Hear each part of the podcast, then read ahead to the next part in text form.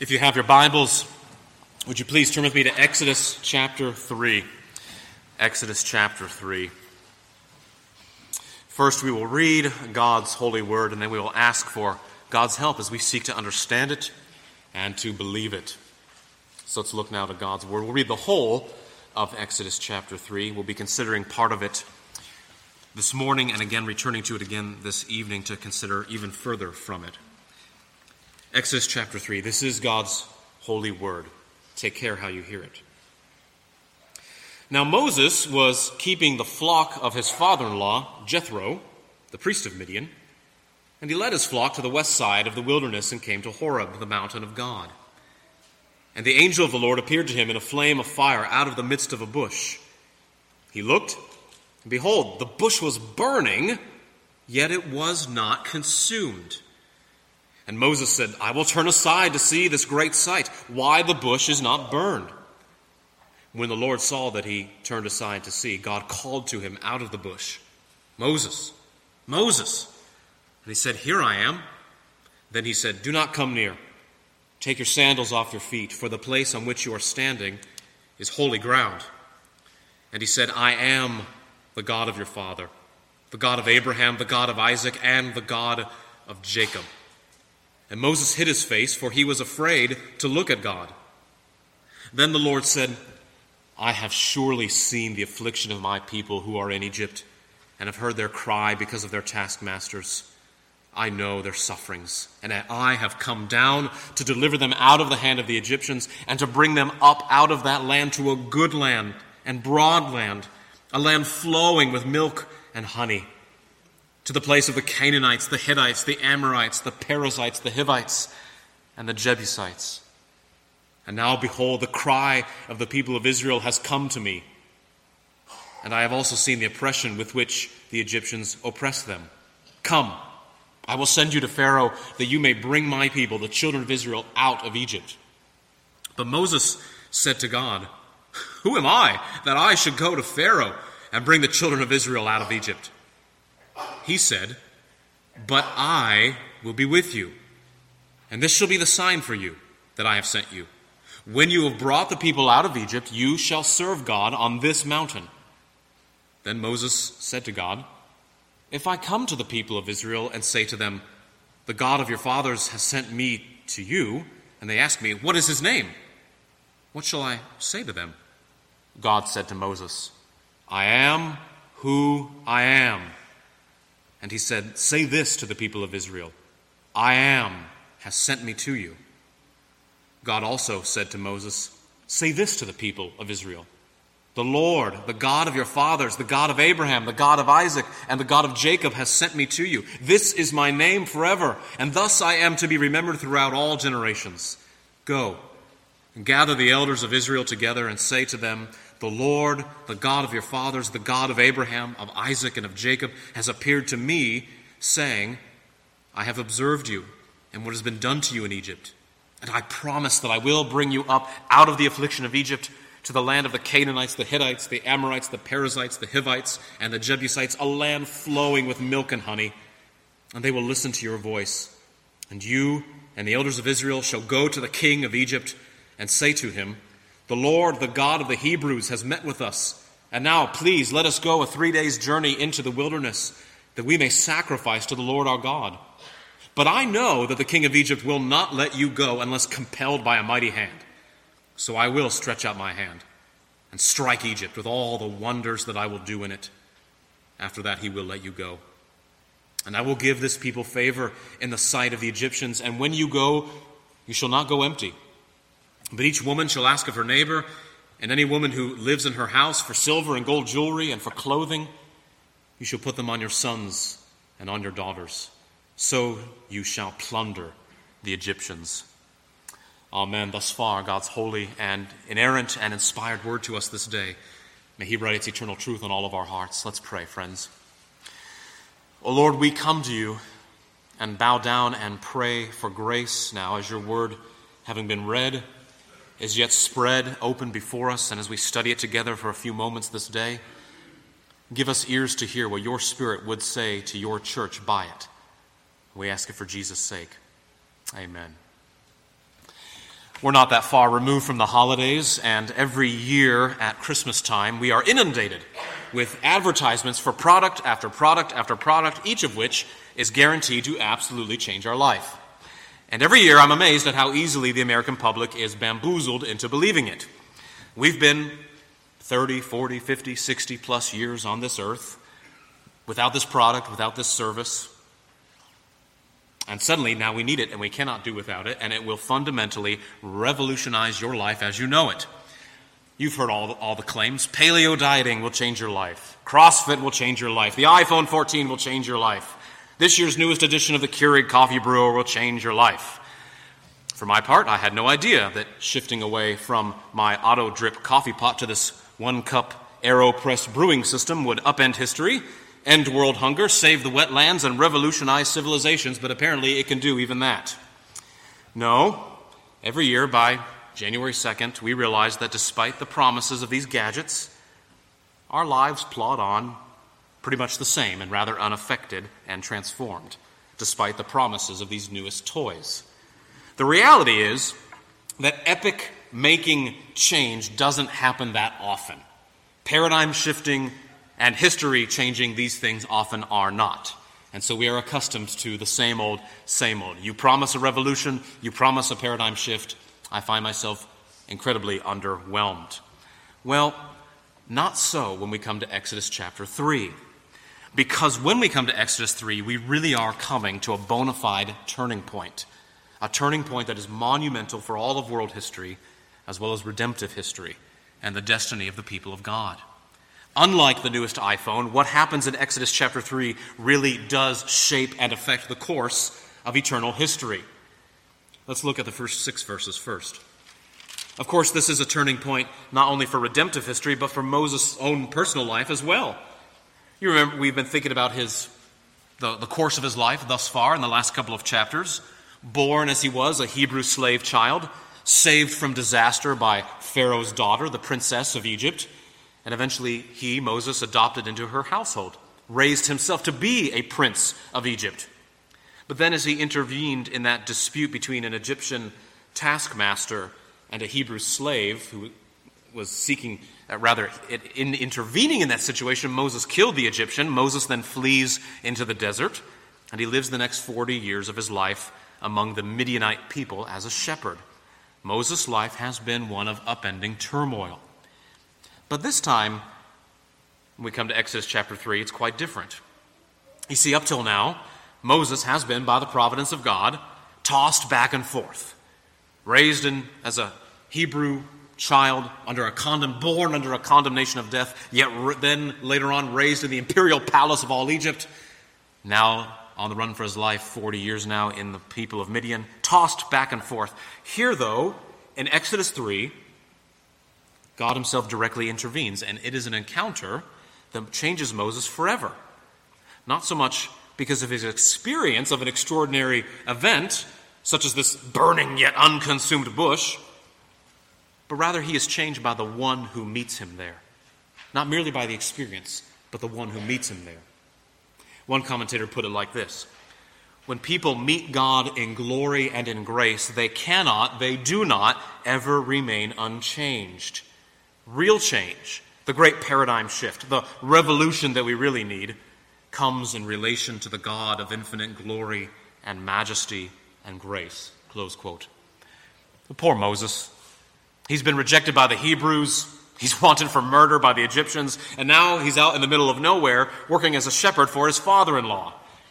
I like how the King James Version puts it that Moses is out in the backside of the desert. He's gone from being a prince of Egypt to the backside of the wilderness, the backside of the desert, out in the sticks, no man's land. Pastor, the late Jim Boice points out that we can probably make an educated guess as to the kind of humiliation Moses is feeling. If you remember back in Genesis, Genesis 36, verse 34, Joseph at that point said, Every shepherd is an abomination to an Egyptian. That's who Moses has become now an abomination according to the culture in which he was raised, and a failure according to the Hebrew culture into which he was born on account of his being a wanted man. Well, one day Moses is out tending his father in law's flocks, and he comes close to Mount Horeb, another name for Mount Sinai, which is why the Lord tells Moses, This will be the sign for you. You shall turn, return to this very mountain and worship God here on this mountain. He's out there at Mount Horeb, and he sees a most bizarre sight a bush on fire that doesn't stop burning. The flames keep blazing, and yet the bush is unconsumed by the flames. So naturally, he goes closer to take a, a, closer look. Verse 2 And as he gets close, his life is utterly turned upside down. The angel of the Lord, which our passage tells us is God himself in verse 4, speaks to Moses from the flames. Exodus 3 is one of those pivotal, keystone texts of Scripture, and in it we learn a great deal about the one true God, the great I am.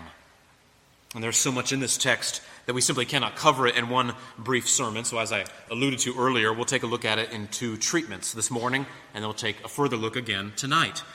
We're going to consider what we learn about the character and the will and the plan and the nature of this one who is the great I am, the Lord God, and what that means for his people and what that means for the world. This passage breaks down into two major sections, although there's any number of legitimate ways to outline it. But for our purposes, we think about it as un- under these terms the divinely given mission to Moses, and then the divinely revealed name I am who I am. Both of those themes, if you like, give us insight into the nature and the character of God. So that's how we'll look at it this morning. We'll, what we learn about the great I am from this divinely disclosed mission that he gives to Moses. And then tonight we'll come back and we'll look at the burning bush. What we learn about the great I am from his divinely disclosed name. One of the things that the Lord has been teaching Moses over the last 40 years by way of his providence is that Moses must depend not simply on his natural and native gifts. Remember, he's raised in Egypt's royal household, the great imperial power of the world as it was at that point in history. And so, as a, a grandson, effectively an adopted grandson of Pharaoh, Moses would have had every kind of skill set receiving the royal education that he did. Something like an Oxford and a Cambridge and a Juilliard and a Johns Hopkins medical school education all rolled into one. This is a highly educated, expertly trained, and incredibly skilled man. And so it's no small irony when he says to the Lord God, Who am I that I should go to Pharaoh, the man that I knew as my effective adopted grandfather all those years? And yet God is bringing Moses to an end of himself so to speak, driving Moses as he does into this obscure little corner, this corner village near Sinai, out in the desert. No need for royal education or royal power or clever rhetoric or literary skills here, yes? Moses, Jethro, his father in law. All right, son, grab a stick and watch the sheep. That's what you're up to. You, Moses, will learn to depend on me, says the Lord. And so now, though thoroughly humbled the Lord appears to inform Moses of a truth that maybe, maybe he could not have swallowed so readily just a few years ago. The Lord informs Moses that actually he needs more. He needs the presence and he needs the knowledge of the God who sends him. And so not only is Moses given a great commission, but he's also given great provision, as we'll see here in our text. What a remarkable thing that was that the Lord was up to all those years ago. Who, who, would have thought? Who would have imagined that Moses being driven into obscurity, fleeing from the law, on the run, on the lam, would be precisely what the Lord would use to bring Moses to a place so that he could teach him a hard to swallow truth? What a remarkable, what a remarkable plan God has been working out. His providence to Moses and his providence toward all of us is marvelous. And so this morning we're thinking about this divinely ordained commission given to Moses, and we'll think about it in two parts. Verses 1 through 6 was really sort of the lead up and setting the context, but then as we think about the commission, the divine commission more specifically, verses 7 through 10, we see a mission. A mission. And then verses 15 to 22, a message. A mission to do. That's what Moses is given by God. A mission to do and a message to give. A message to proclaim. So let's think about it along those two lines this morning. So, first of all, Moses is given a mission. God has a job for him. Verses 7 to 9, God has already identified himself to Moses in verse 6 as the God of your fathers, the God of Abraham, the God of Isaac, and the God of Jacob. And now he tells him that in full compliance with his covenant promises to the fathers, he is now going to bring the children of Israel out of bondage at last into the land of Canaan. It's a land of plenty. You see that described there in verse 8. And it's a land occupied by other nations and tribal groups. Verse 9, or uh, rather, there at the end of verse 8. And yet it is a land that he swears to give them nevertheless. This was the promise given to the patriarchs long ago. It's the promise that God now renews with Moses. This is the good news in Old Testament form. The announcement to Moses that God is going to save and rescue and deliver his languishing, enslaved people, that he's going to keep his covenant, and he's going to bring them into the land of promise. Here is the good news of God's promised salvation reaffirmed.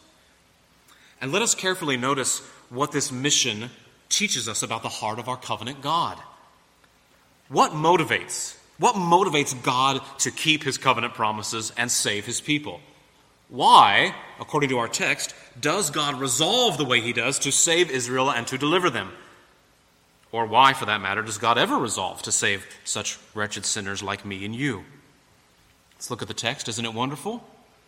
Isn't it simply that he saves because his heart is moved with compassion and pity for his chosen people who are in suffering and bondage and pain? Look at verses 7 and 8. I have surely seen the affliction of my people who are in Egypt, and I have heard their cry because of their taskmasters, and I know their sufferings, and I have come down to deliver them.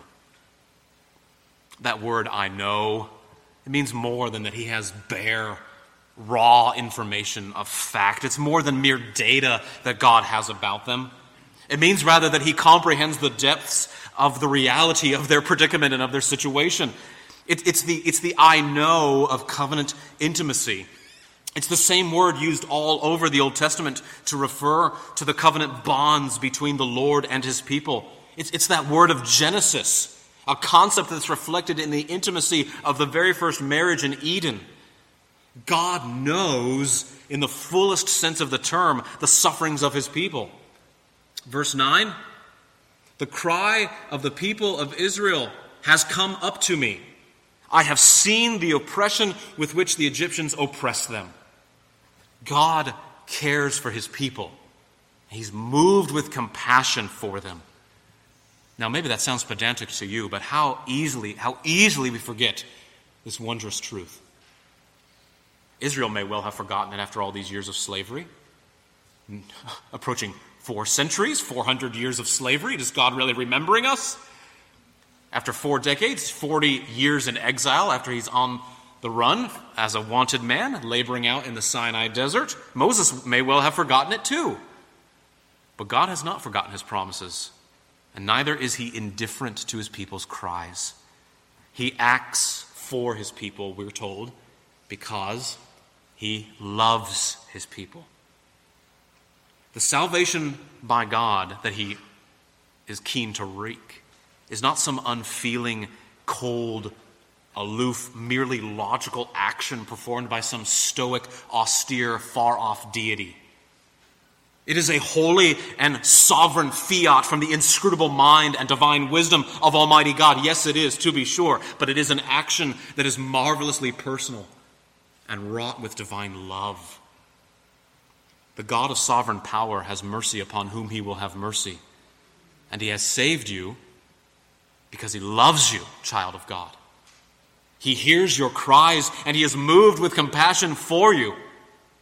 Do you know that? Do you believe that? He hears your cries and is moved with compassion for you. It was love for Israel, his own people, that moved the heart of God to deliver them, and it is love for you, his church, his bride, his elect, that moves his heart still. Child of God, you are beloved. You are beloved. I love what one commentator says here. Nowhere is that more clearly demonstrated, of course, than in the life of Jesus Christ. It was love, after all, in the heart of God that sent him. God demonstrated his love for us in that while we were yet sinners, Christ died for us. Romans 5, verse 8. Or Mark 1, verse 41. when a leper came to Jesus calling out, If you will, you can make me clean. Mark says, moved with pity, he stretched out his hand and touched him and said to him, I will be clean. And immediately the leprosy left him. The compassionate heart of God that met Moses here in Exodus 3 is most fully displayed, meets us in Jesus Christ, who hears when you cry and responds and is moved with pity for his people. He is, Hebrews 4:15, touched with the feeling of our infirmities. He sees and he hears and he knows and he has, has come down to deliver his people. When people cry out to Jesus Christ, he hears them and he saves them. Close quote. Sometimes in our way of thinking on these things, as we understand the doctrine of God, as we understand his attributes, sometimes the, the aseity of God is, is held up against the compassion of God or the fact that God is, is without body, parts, or passions, that God is impassible. That is not at all at odds, as we see here from this text, with the doctrine that God has compassion for his beloved church, for his beloved people. Sometimes we humans want to reduce God down to a, a kind of talisman, don't we? Or reduce prayer to a, a formulaic incantation when it comes to this idea.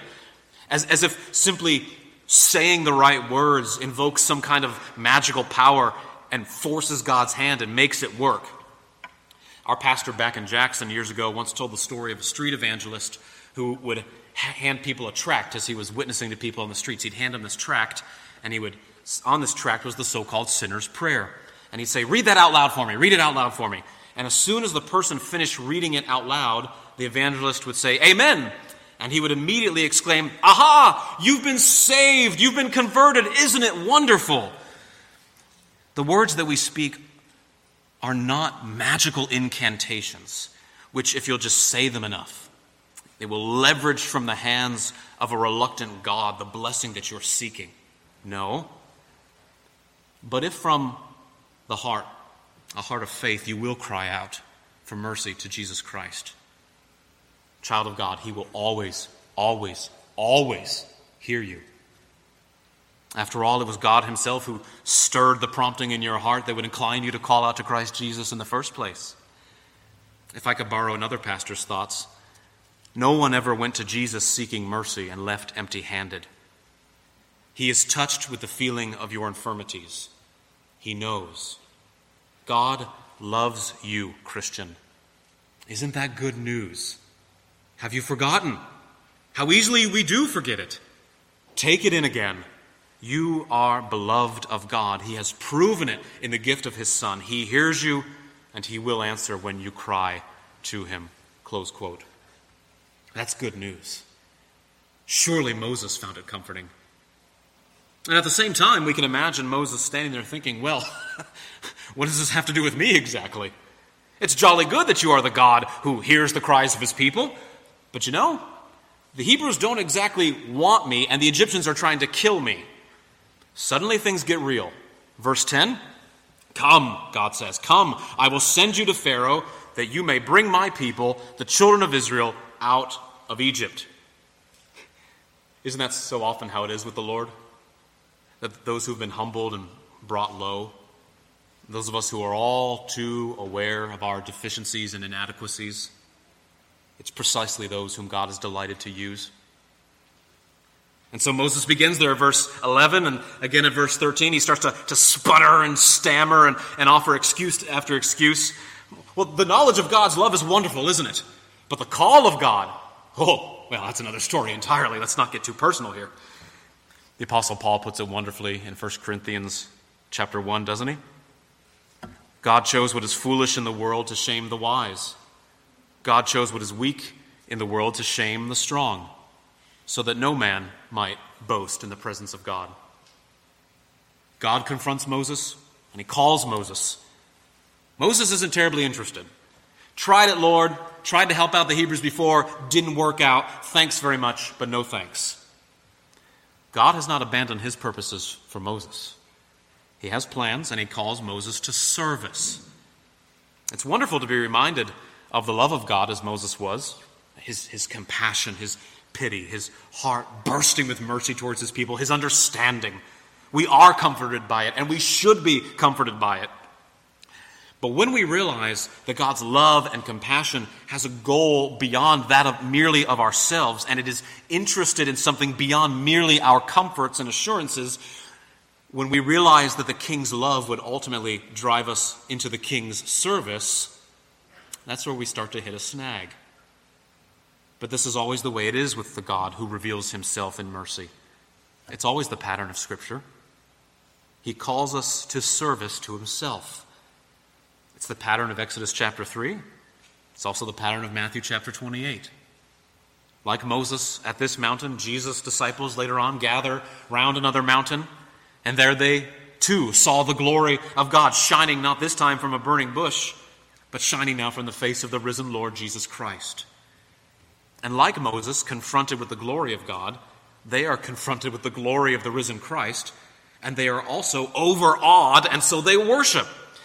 This self same Lord comes again to his people, but this time not as an angel from the flame, but rather in perfect union with human flesh, still bearing the nail marks in his hands, the evidences of love as he confronts them there that day with what we call the Great Commission. One commentator, I think it was Ralph Davis, put it like this A large part of the glory that moved them and humbled them and made them worship was the knowledge that the one who stands before them resplendent in authority and majesty is the one into whose flesh the nails were driven for them and for their deliverance. That this one has acted to save and rescue them. And there on this mountain, just like at Horeb, there is a fresh revelation of the name of God. Not now, I am that I am, that name, but this time, Father, Son, and Holy Spirit. God's name is displayed in its fullness in Christ his glory revealed, his purposes and salvation displayed. Here is God the Redeemer standing before them, and just like Moses, having seen all of this and heard all of this, Jesus sends his disciples on mission. Go, therefore, and make disciples. Close quote. Too often we want the mercy but not the mission, don't we? We want to be saved, but being sent or recruited for service, meh. But Moses needed to learn, and we must too, that salvation never terminates on us. Grace never finishes its work in our hearts alone. The saved are always sent. That doesn't mean you'll have quite as epic of a story as Moses leading people out of an imperial slave bondage. It doesn't necessarily mean that you're going to go around the world on the mission field. But whether that is to the far off mission fields of Southeast Asia, or whether that's discipling your children, serving in your local church in countless ways, investing yourself in the ministry of the word and prayer and mercy and sacrificial giving in order to edify and build up the body of Christ as iron sharpens iron, all of God's people are sent on mission or, or in service, if you like, in one form or another. The grace of God overflowing in our hearts results in an outward and others focus. It never merely terminates on us and our own renewal. If God has made you his child, he does so to make you his instrument. If God has made you his child, he does so to make you his instrument. So Moses is sent. He's given a mission. And so are we. So that's the first thing that we see is a mission. But then secondly and briefly, look with me at verses 15 to 22. A message. If you compare the words of 15 to 17, what Moses is supposed to say to Israel, with the words that God initially said to Moses in verses 7, 8, and 9, you'll see that the good news of God to Moses is the same message which he will then bring to Israel. What God says to Moses, Moses says to Israel. When it comes to Pharaoh, however, verses 18 to 22, message is a little different. God will deal with Pharaoh in stages so that at first, you'll notice there the request is simply, please just give us a three day hiatus into the desert to worship God. Pharaoh, verse 19, will resist. Thus, God will display his majesty and power, his mighty arm, in bringing Israel out of bondage. And when they finally do leave Egypt, they will do so now not as vagrants and slaves, but they will do so with favor. In fact, they'll do so with riches. You notice that in verse 22? Plundering the Egyptians, something which was hinted at back in Exodus 1 and 2 when Moses' own mother was paid to nurse her own son. In other words, what is a glorious message of deliverance for the people of Israel is at the same time a frightening warning of judgment for Egypt. And the gospel message, the, the message of God for the world, entrusted to the church as we are sent on mission, always bears that double edged character. The good news of God is always a double edged sword, is it not? A message of mercy to all those who would believe in Jesus Christ. Believe on the Lord Jesus and you will be saved. He is a perfect Savior to all who call upon Him by faith.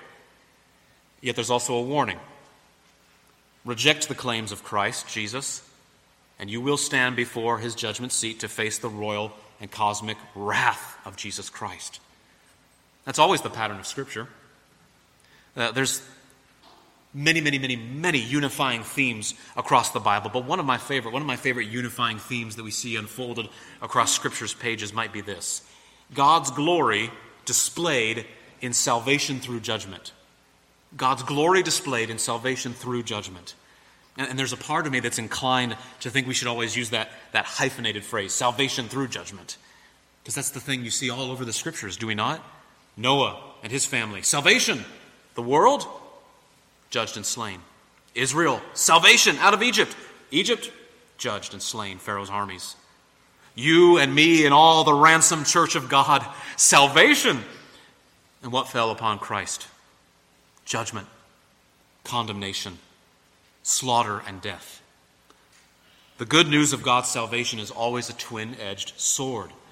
And the message that the church carries to the world is one of greatest urgency. If one will not be rescued by Christ from the cross, he will be judged by Christ from his throne. You will either be plucked from the wrath of God by the grace of Christ, or you will be left to face his judgments having rejected Christ. Either evaluated under the piercing gaze of God's holiness, clothed in the righteousness of Christ, or evaluated under the piercing gaze of his holiness, clothed in your own sinful filth. Beloved friends, brothers, and sisters, do you sense the urgency that presses upon us as the church to be faithful witnesses? These are the destinies of all people, facing all people everywhere. Like Moses of old, God's people are redeemed by his grace. We are overwhelmed by his steadfast love. We are comforted by his compassion. And then we are sent out again in a variety of ways, in a variety of unique and particular applications, sent out again in service to our Redeemer King for the proclamation of his message and for the glory of his majesty. Moses has a mission, and he's got a message. The church has a mission, and we've got a message. It's a story to take to the nations. That's the greatest news in all the world. May the Lord bless to us the ministry of his word and seal it to our hearts today. Would you pray with me, please? Father, we thank you that you are a God of overwhelming grace who hears the cries of his people. We thank you that you are a God who would not leave us to our own selfish tendencies, but that you would indeed have us turn our attention and turn our energy and our enthusiasm for the Lord Jesus toward others. So write your truth upon our hearts. Thank you for calling and redeeming and sending your people, sending your church. Grant us willing hearts and also obedient hands and feet, so that the brilliance and the grace of Christ Jesus might be known world over. Amen.